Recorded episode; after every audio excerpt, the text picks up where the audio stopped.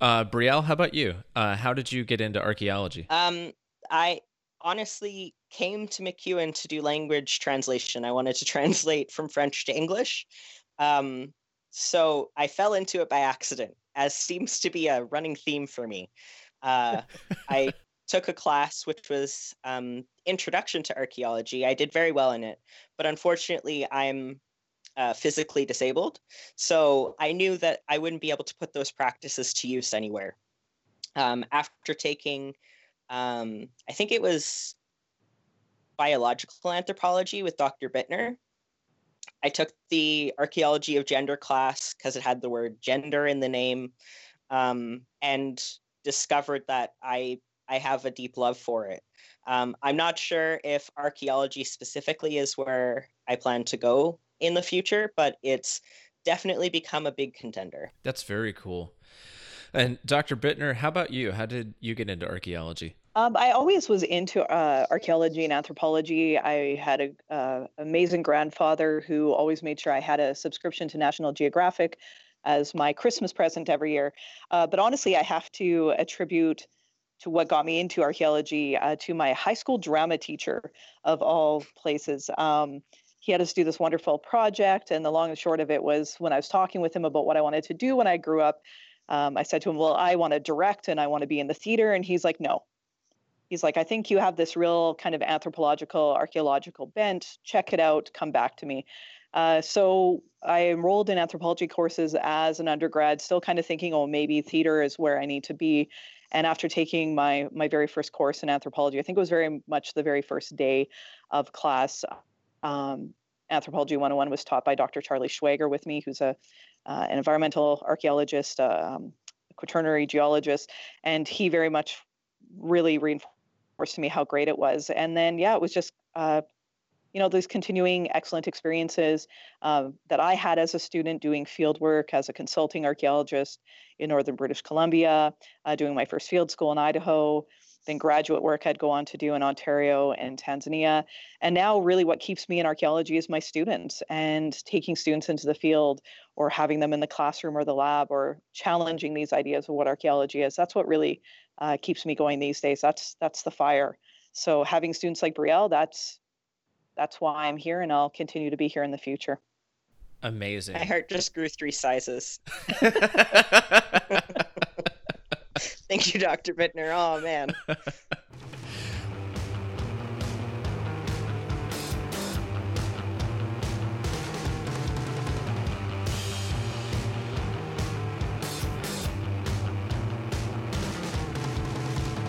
Welcome back to the Go Dig a Hole podcast. On today's episode, I'm joined by Dr. Kate Bittner and her student Brielle from MacEwan University in Edmonton, Alberta, Canada. Today we're going to be talking about archaeogaming and using social media to expand the classroom. If you enjoy the Go Dig a Hole podcast, please consider rating it five stars on uh, iTunes or on any other player that you're streaming the podcast on. Uh, please share it with your friends, family, uh, fellow students, coworkers, whatever, um, and let me know what you think. Um, always welcoming feedback and participation. So you can uh, find me at godigahole.com or on any of the social media as Go Dig a Hole.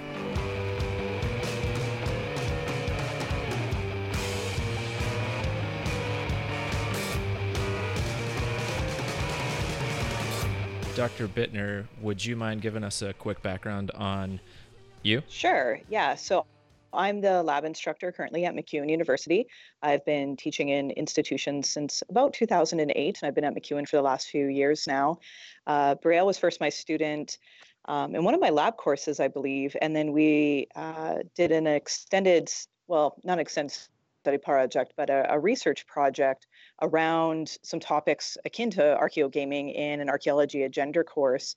And then after that, Brielle and I had discussed doing an independent study course, and that's the course that we're talking about today. Very cool. And Brielle, how about you? Um, tell us a little bit about your background. Um, so I'm a third year undergraduate anthropology student at MacEwan. Um, my interests primarily in school are language revitalization and archaeogaming. Um, and actually, I just finished up an honors application uh, for a project that would hopefully include both of those. That's awesome. And uh, tell us a little bit about language re- revitalization. Uh, what about it uh, interests you? Um, so a couple of years ago, I took ethnographic research methods in language revitalization with uh, Dr. Sarah Shulist, who is also on Twitter. And um, I took that as part of the Canadian Indigenous Language and Literacy Development Institute. Uh, and it was just easily one of my favorite classes. It was an incredible experience. Um, because we were able to practice ethnography as we were learning to practice it. Oh, wow. Um, so it was very hands on. And um, CILLDI is actually a 10 day intensive course.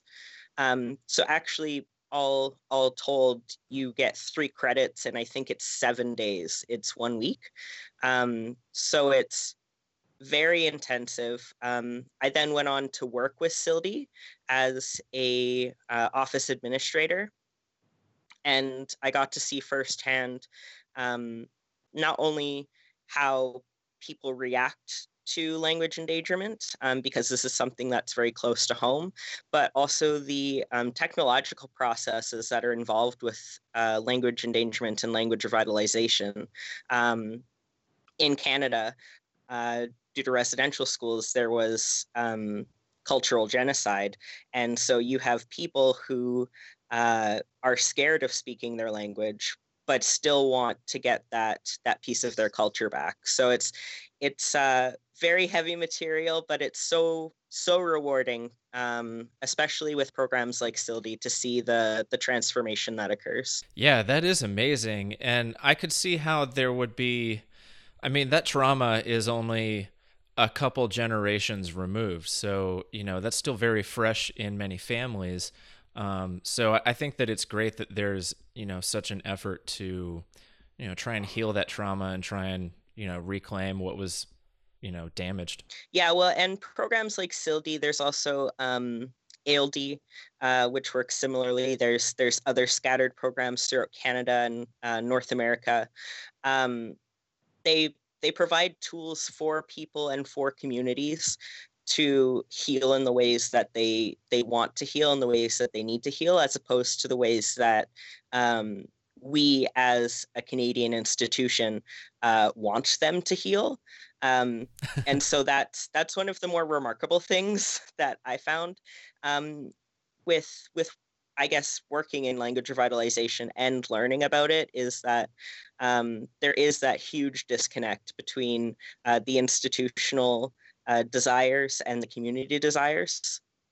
So it's uh, yeah, just definitely really good to see people um, gaining the tools and knowledge and skills that they they need to do it on their own terms. Yeah, and like you said, uh, you know, applying their own values because you can't really. Um, heal the the wounds of colonialism by imposing more colonialism. Uh, so that's great that yeah, they get to. It's a rough go. yeah. Well, uh, let's come back around to this this course that you had done together. Um, so I first came into it on Twitter. Um, I can't remember exactly what what brought it into my feed, but um, you know, I, I ran across one of your twit uh, like a tweet thread, and I was really interested in it, and I thought it was neat that um, you were using the hashtag what was it anth421 um anth421 was actually my language and power class but uh the independent study was uh anth498 i believe. Ah yeah. Yeah um all the same using a hashtag to you know kind of thread tweets through a course is a really clever use of of you know twitter as a social media. And at i think around the time i had i had you know become familiar with um, you know your tweets and and the kind of work that you were doing in that course um, i was presenting at a conference about using social media in archaeology. And uh, you know one of the things i said in my in my presentation was you know you've you've got to have something like a, a hashtag that's consistent. And i looked over you know, in my spare time during the conference and saw you were exactly doing that. And I was like, oh my God, this is a perfect example. So, um, and then the content too was super interesting because you were pulling in a lot of different perspectives um, to archaeogaming and uh, kind of different perspectives that I had not quite considered. And uh, so I think it, it would probably be better to hear it in, in your own words, kind of what you were exploring and how you kind of came to the questions that you were asking. Um, I can right. start if you want, Brielle, and then we'll go Thank from you. there. I was like, let's super heavy. yeah. But first, I'll just quickly comment on yeah, using hashtags for tracking courses on Twitter is something I've been doing for as long as I've been on Twitter. And I find that it's a really, as an instructor, uh, a way for me to expand the classroom space, right, beyond just the formal confines of our physical classroom. And I found that a lot of, as you know, on Twitter, a lot of um, new articles are coming out constantly. People are talking about their research, their research and process, especially pre publication, uh, field work, especially archaeology as it's occurring, um, announcing what people are up to, uh, challenges they're encountering. So I found that that was a really great way to connect. Uh, the lived reality of being an archaeologist and being an anthropologist in general, or even a science communicator or a scientist, um, from Twitter and bringing into the classroom and allowing students to track it on their own time outside of that space. And then in terms of uh, the course, um, I think it really just came out of a, a shared mutual interest that we have in gaming that we come from it from different perspectives um, some of the uh, challenges that we've both personally had in terms of identifying as a gamer and what that means. And then also this idea of taking some of the the practices the principles the methods and the theories of archaeology and applying it first in the kind of traditional sense to these virtual wor- worlds and then also thinking about how we could expand upon this idea of well where can archaeogaming be practiced and who actually is practicing it? So uh, really our, our class class was a discussion on these ideas as they were occurring in real time and increasingly talking with people, other archeo gamers, other people talking about archeo gaming, other archaeologists and anthropologists uh, through Twitter to expand our classroom beyond just the two of us. That is really cool. And it, yeah, so the the aspect of expanding the classroom was amazing because uh, just like you said, I was able to kind of follow along and, and see the conversation as it unfolded on Twitter and uh, it was very very interesting and, and very thought provoking. And so, Brielle, how did you come to? Um, you know, what were some of the questions that you were exploring with this in uh, your paper that you were doing for that course? Um, so I actually didn't end up doing a paper. Uh, that was the original goal. And then um, one of my research methods ended up being large enough to like subsume the paper. Nice. Um, so it was a happy accident. but um, originally when I went into the class, I wanted to practice archaeogaming. I wanted to have um, praxis built into the course so that um, I would be able to learn the methods that earlier in um, the archaeology of gender um, I had theorized about. Um, the original paper that got all of this started was um, looking at color palettization as a way that we can uh, read gender through video games. Um, and it was actually inspired by um, a project out of the University of Victoria in British Columbia here that was colors of Lego as they have uh, progressed through time. So, because video games are a media that uh, constantly shift the way that they're able to transmit color, uh, I figured it would be a perfect way to get the archaeogaming ball rolling uh, I made a, a small mock up of a program in Python. But uh, in speaking with some computer science um, professors and uh, friends of mine, the data output would have been too difficult for it to be manageable. Um, uh-huh for me anyways at an undergraduate level anyone who's listening to this and wants to steal that please do so. I want this to become a real thing. But yeah the data output was like you would need to have it in 3d which means that you're hooking it up to vr so that it's correctly um, processable for human eye and uh, it just became way too much for me. So we turned it into the independent study and um, again happy accidents abound. Uh, we i don't think I did a whole lot of archaeogaming. Um, it ended up being an ethnography of archeo gaming. So we ended up looking at um, who is currently practicing it, how are they practicing it, what are the ways that the term is not necessarily being misused, but the ways it's being underutilized.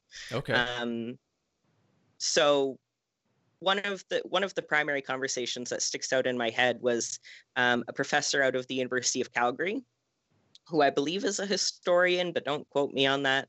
Uh, was in a conversation, and Andrew Reinhard had said something about um, stratigraphy as an archaeogaming method and using um, Harris matrices uh, to track changes over time. And this professor came out and said, Well, that's exactly what I've been doing in my classes, but I didn't know that I was doing archaeogaming.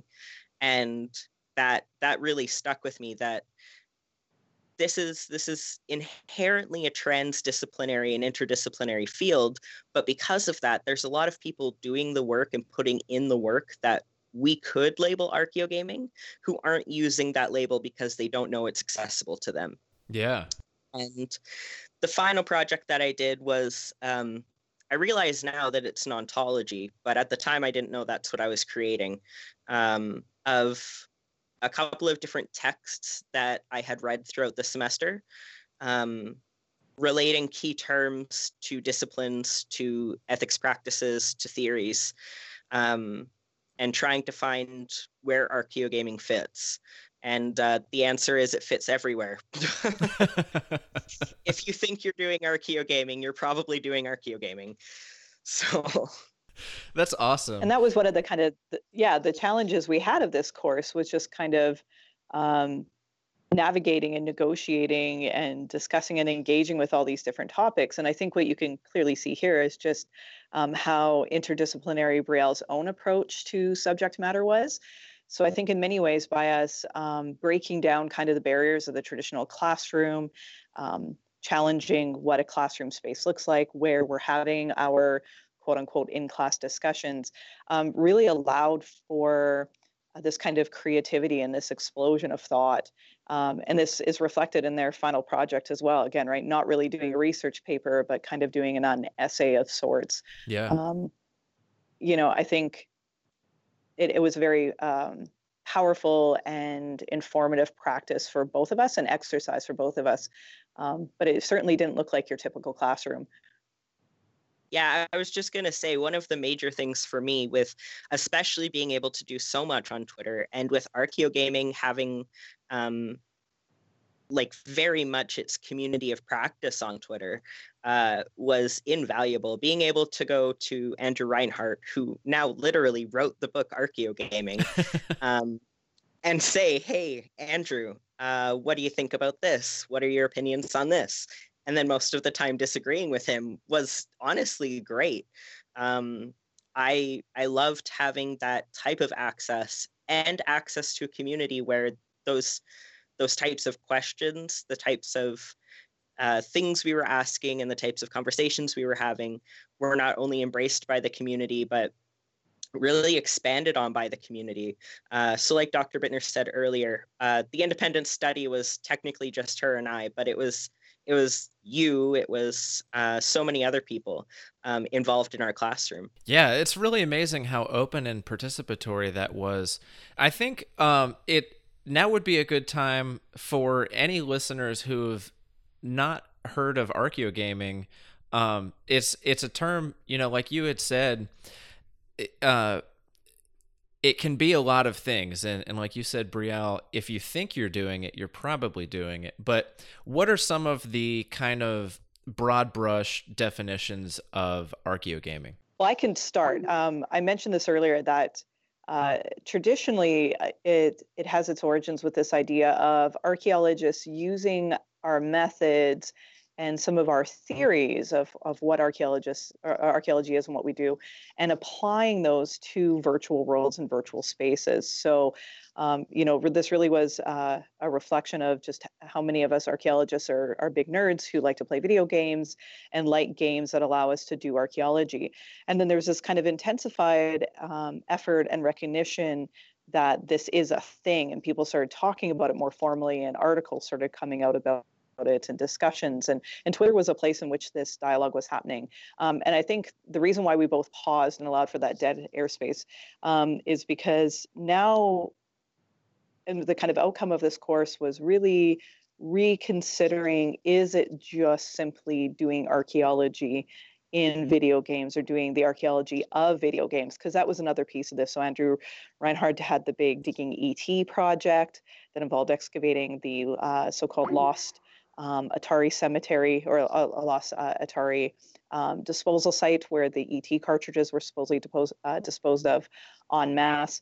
So this was all part of it, and so we kind of challenge these ideas and consider well, how what are other ways that people are engaging in not just video games but games more broadly um, that are, archaeological and increasingly anthropological as well. And I think this is something that was very clear to both Brielle and myself as we went through this course was that we're um, I'm trained as a four-field anthropologist, right? I'm a or archaeologist, so I'm a anthropological archaeologist, and so Brielle's being trained as such as well, and how that was really shaping um, our understanding of what we could do, right? So this idea of doing ethnographies, um, much more than just doing archaeological fieldwork, having this kind of contextualized knowledge. That is amazing. So Brielle, how um, how did you find the the kind of definition of archaeogaming applied to the way you were looking at it?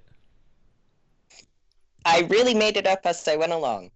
Um, it's uh, no one ever wants to hear that answer, but it, it's true. Um, at the beginning of the course, uh, one of the things that I love about being at a small university is that all of the professors that I've had thus far um, want to grade me for the work that I'm doing, regardless of what that looks like.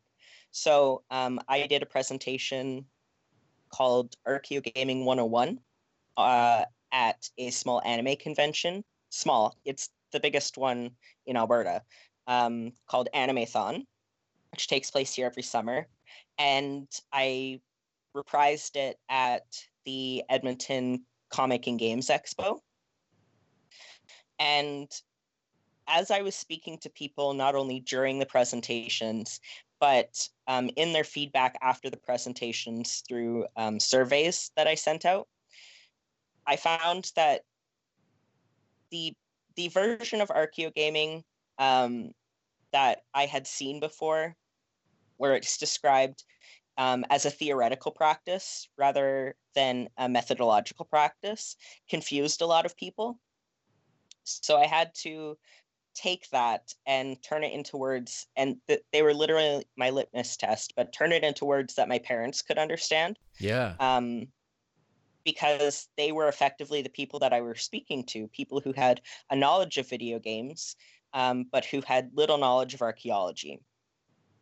And so the one that i ended up using at the very end and throughout the course um, i believe was that uh, if if you can put the words archaeology and video games in the same sentence, you're doing archaeogaming. I like it. It works.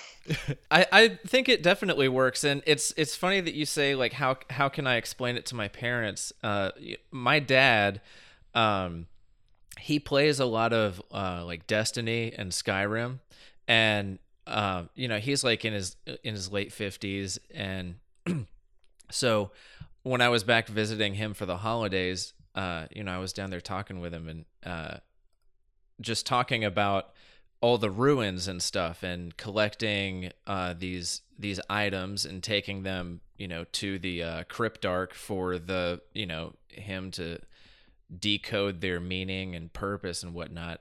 Uh, I was like, this is archaeogaming, and, and so I was telling my dad about that, and he was, you know, pretty entertained and, and amused by it, but also like, all right, cool, I'm gonna keep playing my game.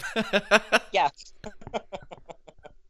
that sounds great, but I've I've got other stuff to do. yeah, I'm about to jump into a raid here, so uh, nice. I, well, I was just gonna say, I think that's one of the the the lovely things about it that's so interesting is how um, people engage with it different ways, right? And we talked about this in the course as well about just because we as academics can say, yeah, but you're doing archeo gaming, uh, the individual themselves may not say, well, I'm an archeo gamer, right? So right. there's that kind of um, self-identification within a community of practice versus you know um, us assigning you with this um, this kind of category of this label.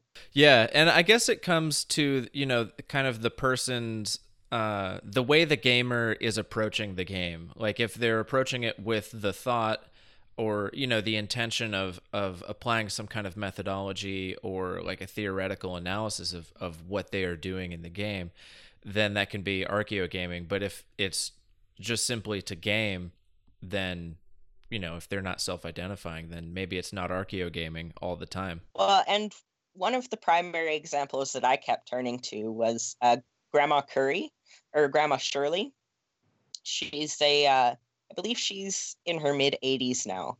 Um, but she's a gamer. She plays Skyrim primarily, and she also like shares her quilting projects with the internet. And um, she plays Skyrim to collect plants.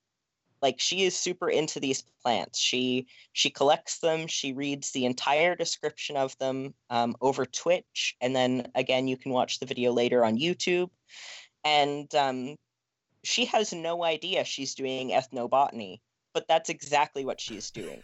um, so it's one of those things where um, intent in, intent can be a portion of it, but there are some times where you're you're just explicitly doing this practice and you either don't have access to the term or it's like Dr. Bittner said, just not a term you identify with. Um, I, I saw the same thing with Let's Plays um, because they're recording the media in a way that can be shared later, which is inherent to things like Twitch um, and YouTube live streaming. You're you're creating a field journal. You're exploring this virtual world, regardless of whether or not you believe you're exploring it. That's exactly what you're doing, and you're creating a record of your thoughts, feelings, sensations as you're traversing this world. So it's we we have a maxim at MacEwan in the anthropology department, and it's uh, actually it's a little more complicated than that. So um, anytime you think you're done, uh, it's just a signal for you to go look more. Yeah, I like that a lot. Um, so you had mentioned, uh, Brielle, that you had a few moments where you disagreed with uh, Andrew Reinhard. What were some of the kind of points of departure where you felt like um, you were taking archeogaming in a different direction? Um, honestly, primarily with respect to um, practice. So I see things like uh, let's plays and what Grandma Shirley is doing as ethnobotany or field uh-huh. journaling. Um, and uh, for him, that's more so, uh, from my understanding, anyways. It's it's more so um, artifact creating. So it's what what they are creating is an artifact to then be studied by an archaeologist, as opposed to they are practicing archaeology. Um, what, and I understand the distinction here. Uh, one of the main concerns that I've heard a few times, not only from Andrew but from other people um, who are prevalent in the archaeogaming community is that uh, it's not archaeology if you haven't been trained in archaeology.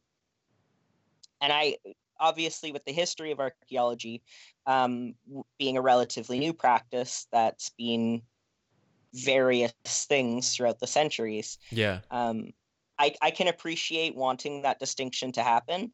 Um, unfortunately, in my opinion, it it's more complicated than that. It doesn't work using these digital mediums that are such great access. If we're going to be looking at um, things like World of Warcraft as sites, well, then those sites can be explored by a multitude of people, not just an archaeologist.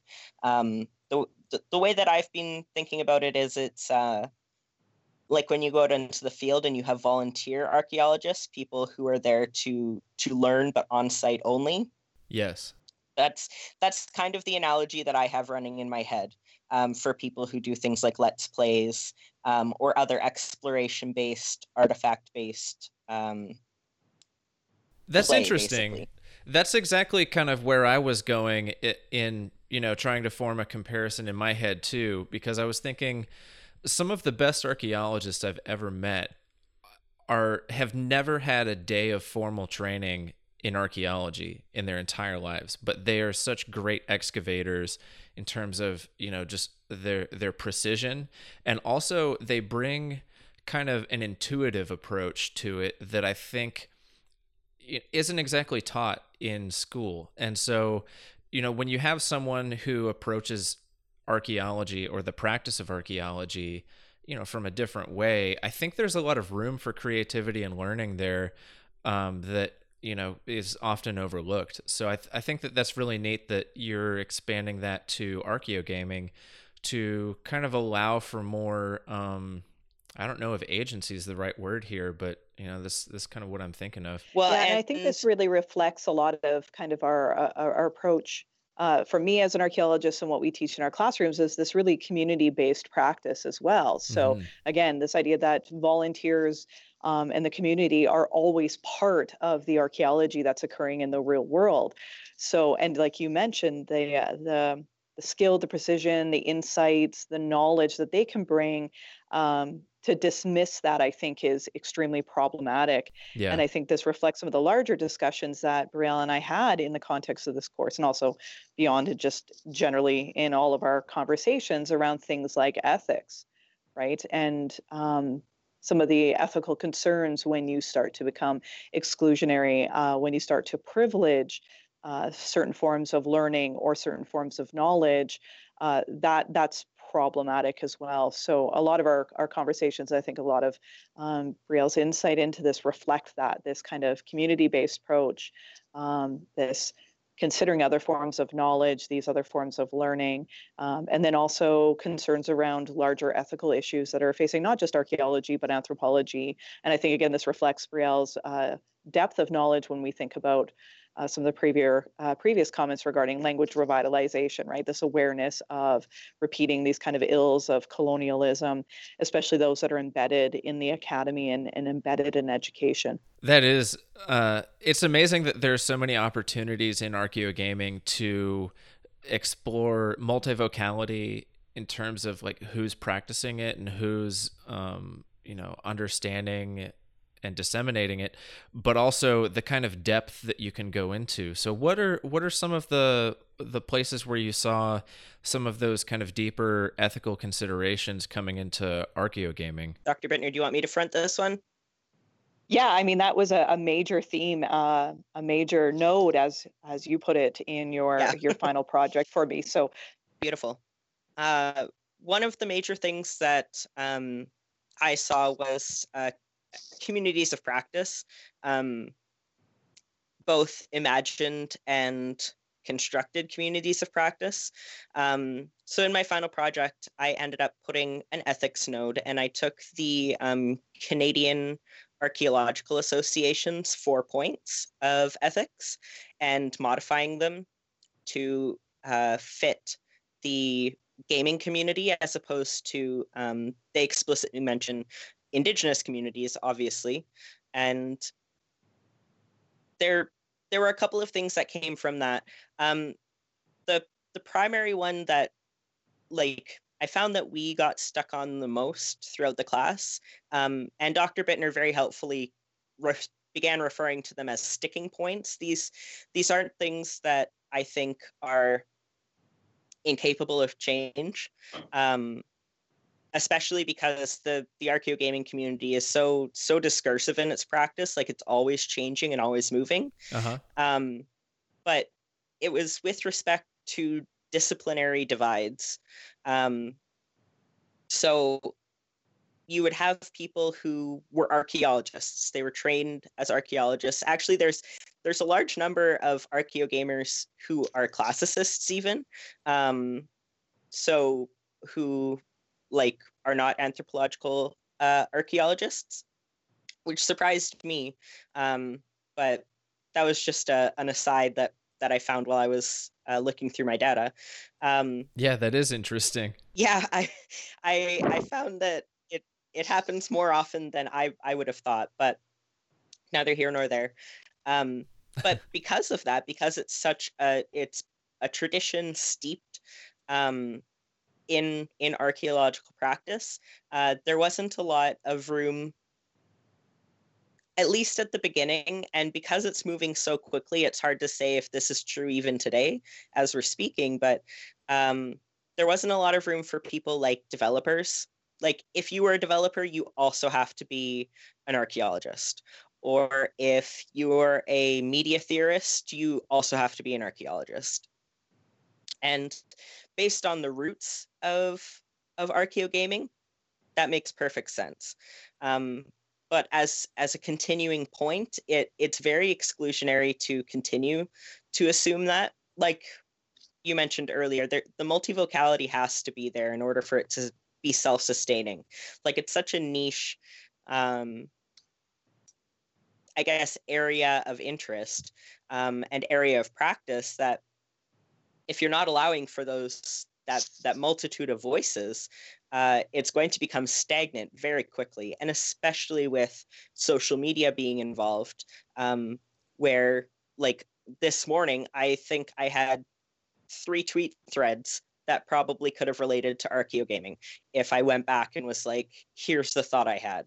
Um, and that's in what, like 12 hours maybe I've been awake. Um, so it's it moves very very fast. Um, it's not the same as traditional publishing. Um, andrew Reinhard is finishing his phd and he wrote the archaeogaming book which is coming out i believe this spring um, spring or summer which we're all very excited for. Do not get me wrong i will be buying it but yeah. um, it, it took quite a while for that to get accepted and then published. Whereas uh, I he'll he'll throw out a blog post every couple of weeks and that's archaeogaming now right? That's that's what's informing our practice. Um, same thing with the uh, value conference. Uh, there was kickstarter the year before last i want to say um, 2015 i think. And um, it was a conference um, somewhere I want to say cold, but that describes most of the world presently. um, but um, it was uh, all archaeogaming and all archaeogaming as practice. And even for conference submissions, uh, for that to go through took an excruciating long, long time um, to get the value PDF through the Kickstarter versus like the unconferences, uh, the public archaeology Twitter conference. Yeah. Uh, you know that there's been two now uh, in the last 12 months, and a lot of archaeogaming has happened there. There's uh, Gingery Gamer did one, um, Florence Nicholls. Uh, there's just been so many people who practice archaeogaming in that way, in a way that's socially disseminable, versus traditional publishing, which could take, you know, decades in some cases. I yeah. hope not for archaeogaming, but um, the potential is there. Yeah, that's an interesting problem for archaeogaming where, you know, as it's kind of coupled with more traditional academic uh, avenues, you know those modes of publication are very slow but the you know the media itself of of archaeogaming like you had just explained is so fast paced so it's interesting that these kind of more democratized faster paced social media unconferences as as you had called it um are able to keep up with that. And i think that that's a really neat thing. And it's neat that uh, archaeology, kind of in general, seems to be kind of moving in that direction too, to be um, approaching, you know, kind of more open access, more participatory, uh, kind of wider venue forums that are you know very informal compared to you know what's traditional which is you know a conference that you know is going to cost you several hundred dollars to attend plus airfare and room and board and uh, it only happens once a year. And you know heaven help you if you want to try and keep up with everything that happens at the conference. So um you know it's it's pretty awesome just to see all of these things coming together in the form of archaeogaming but also in kind of archaeology twitter. Well and as an undergraduate, I would say that it's not even just um, either of those modes. I think it's something that academia is moving towards um, you know, slowly because that's what academia does. But um, I organized, or I was part of the organizational team that organized um, the English undergraduate um, conference at MacEwan, Reading Identity.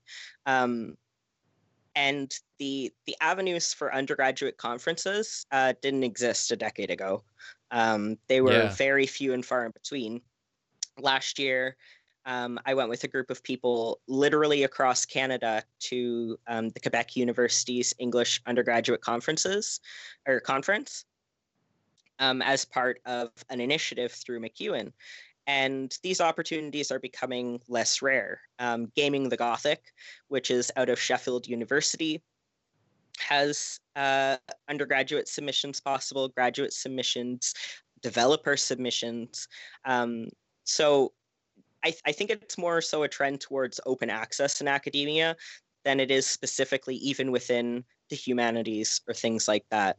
Um, definitely, I know the uh, trans transference, I believe it is this year for um, at MacEwan. It's the Anthropology, Economics, and Political Science department is putting on, and that's going to be a transdisciplinary, again, undergraduate conference that I I know I'm going to be tweeting out because that's what I do, but uh, that it gives more opportunity not only for um, training academics but also for um, public dissemination. Like my parents like to come to uh, the conferences I present at because I'm the first person in my family to go to university. Um, so they're receiving this information and they're they're understanding this information, and it's becoming more common for people who aren't in universities to want access to this type of information. Um, so I think hopefully, hope, knock on wood, I'm knocking on my forehead right now, but uh, hopefully one day we'll see that it's it is a, a larger trend and that more of the academy will become open open to people.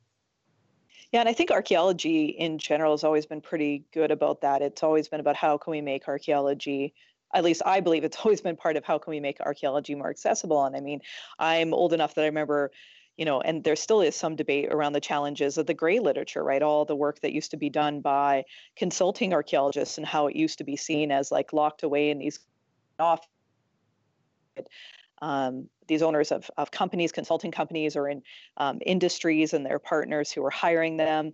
And that's been opened up and now it's very common and very much the norm to see consulting archaeologists at what were traditionally academic conferences.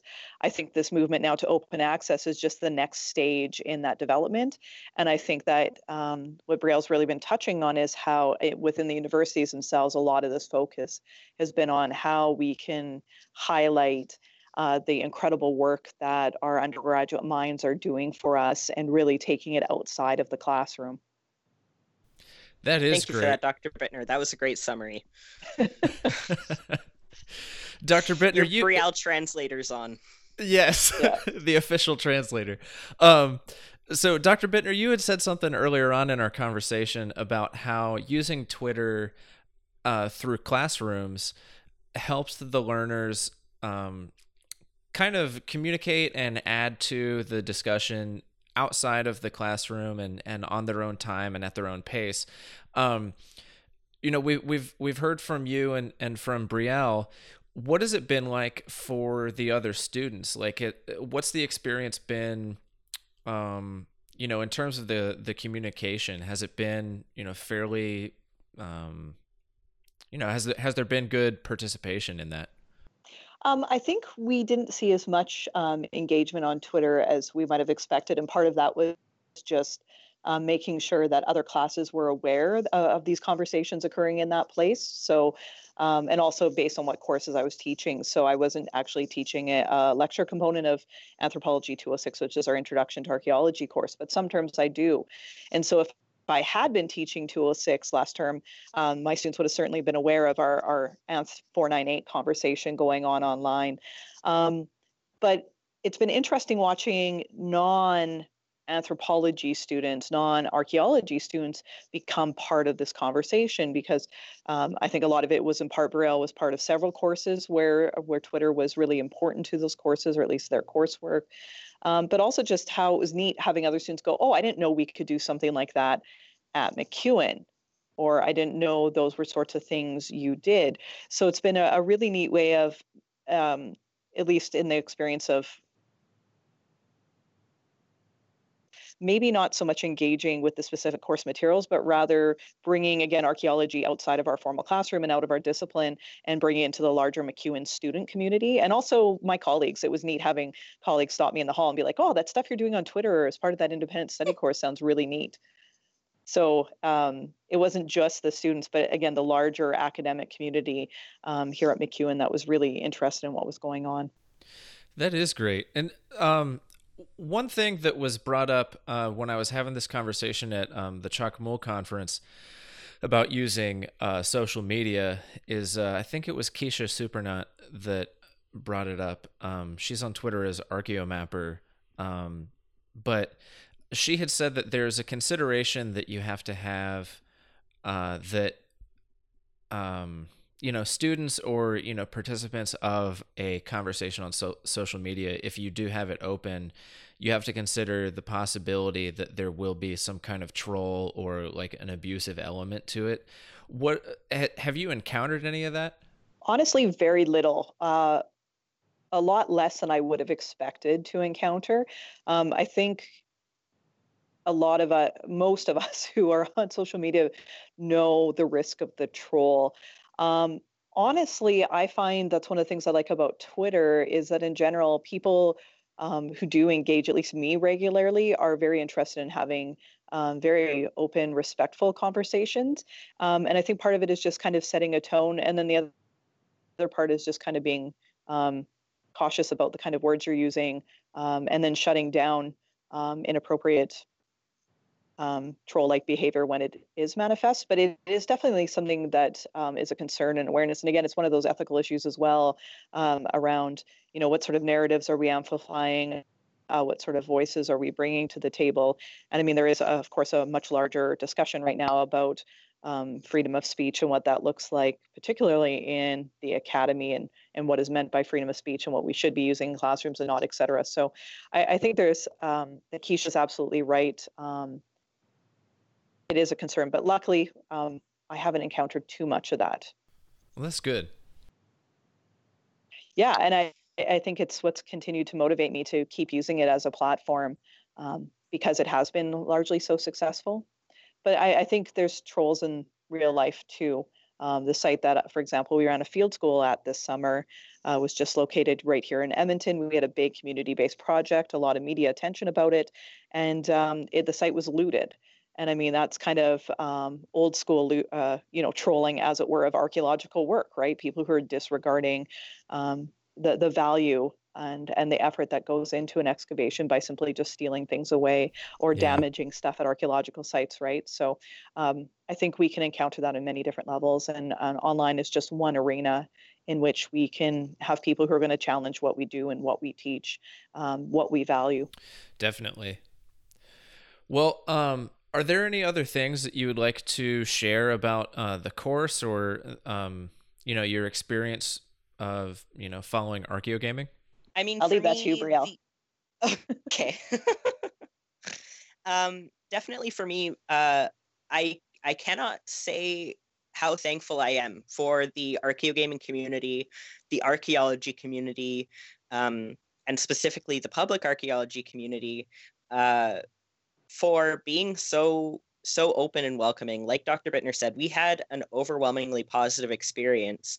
Um, and as well, I had uh, classmates from actually ANTH 421, Language and Power, um, interacting with uh, some of the archaeogaming stuff I was doing outside of class, just hanging out in the common room kind of thing.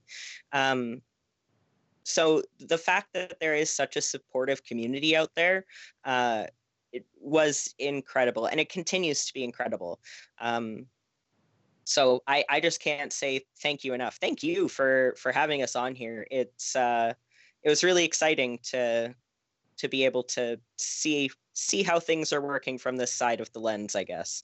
Lens microphone. Yeah, well, the pleasure's all mine. It's it's been great having you on the show. Um, so, I guess before we start to wrap it up, um, where can people find you online? Uh, I'm on Twitter as at K Biittner. I'll spell that out because I have this delightfully spelled last name. So that's at K B I I T T N E R. Uh, and you can also just Google Katie Biittner, and that'll come up with my profile and contact information um, on uh, the MacEwan website. Yep, and uh, obviously I'm also on Twitter as Mix Moray. So it's M X M O I R E A B H. Uh, apparently, the tough name gang stays together. Um, Solidarity. Solidarity. Yeah. um, and I also have a WordPress blog, which is mixmoray.com. Oh yeah, and I'd be remiss if I didn't mention um, one of the things that Brielle did for our course was to um, provide a guest student blog post on the blog that I uh, co-write with my colleague and dear friend here at MacEwan, Dr. Sarah Shulist. And you can find us at anthropologyas.wordpress.com. And so we have a couple of Archeo Gaming posts there. I imagine as Brielle and I start to look at doing an honors thesis uh, together, that will um, also pop up there as well. Awesome. And I'll have links to all this in the show notes over at uh, godigahole.com. Um, so what's next for you all? Um, you know, as it, I think it's, it's great that, um, there's been a relationship formed, you know, as, as like student teacher, but also as like kind of like mentor, colleague, um, through the course, but also through this collaborative, very participatory, um, you know, project that you did. Um, are are you going to keep working together on on research? Do you have more classes together uh, in the future? So yeah, we have a hopefully that honors thesis project that's going to be coming up. So myself and Dr. Shulist are going to be um, co-supervising Brielle in their work. Um, I actually am working with one of my other colleagues on developing a course for next winter term for us, which is uh, anthropology of science fiction, and there will be an archeo gaming component of that class because science fiction archeo gaming is just uh, a match made in yeah. heaven. Yeah, and then I'll also be having archaeology of gender is going to be back in rotation next year as well. So I'm planning on that and incorporating uh, a more explicit archeo gaming component into that course. So rather than it just being a single student's research project, we'll have a whole uh, unit within the course that will um, examine it. I don't know, other than that, Brielle, if we have any courses together coming up, do we? Um, honestly, when I go through the course selection, I look for your name and Dr. Shulist's name first. So uh, I can near guarantee that yes, we will be having other courses together in some capacity. That's great. Yeah, it's been it's been incredible to be able to, like you say, have that student teacher relationship, but also a mentor mentee relationship, and uh, definitely going to be cultivating that in, in the future for sure. Very, very cool. Well, thank you so much for coming on the show. Thank you for having thank us. Thank you so much for having us. Yeah. Thanks for listening to the Go Dig a Hole podcast. If you enjoyed this show, please consider uh, supporting it on Patreon. You can go to patreon.com forward slash go dig a hole.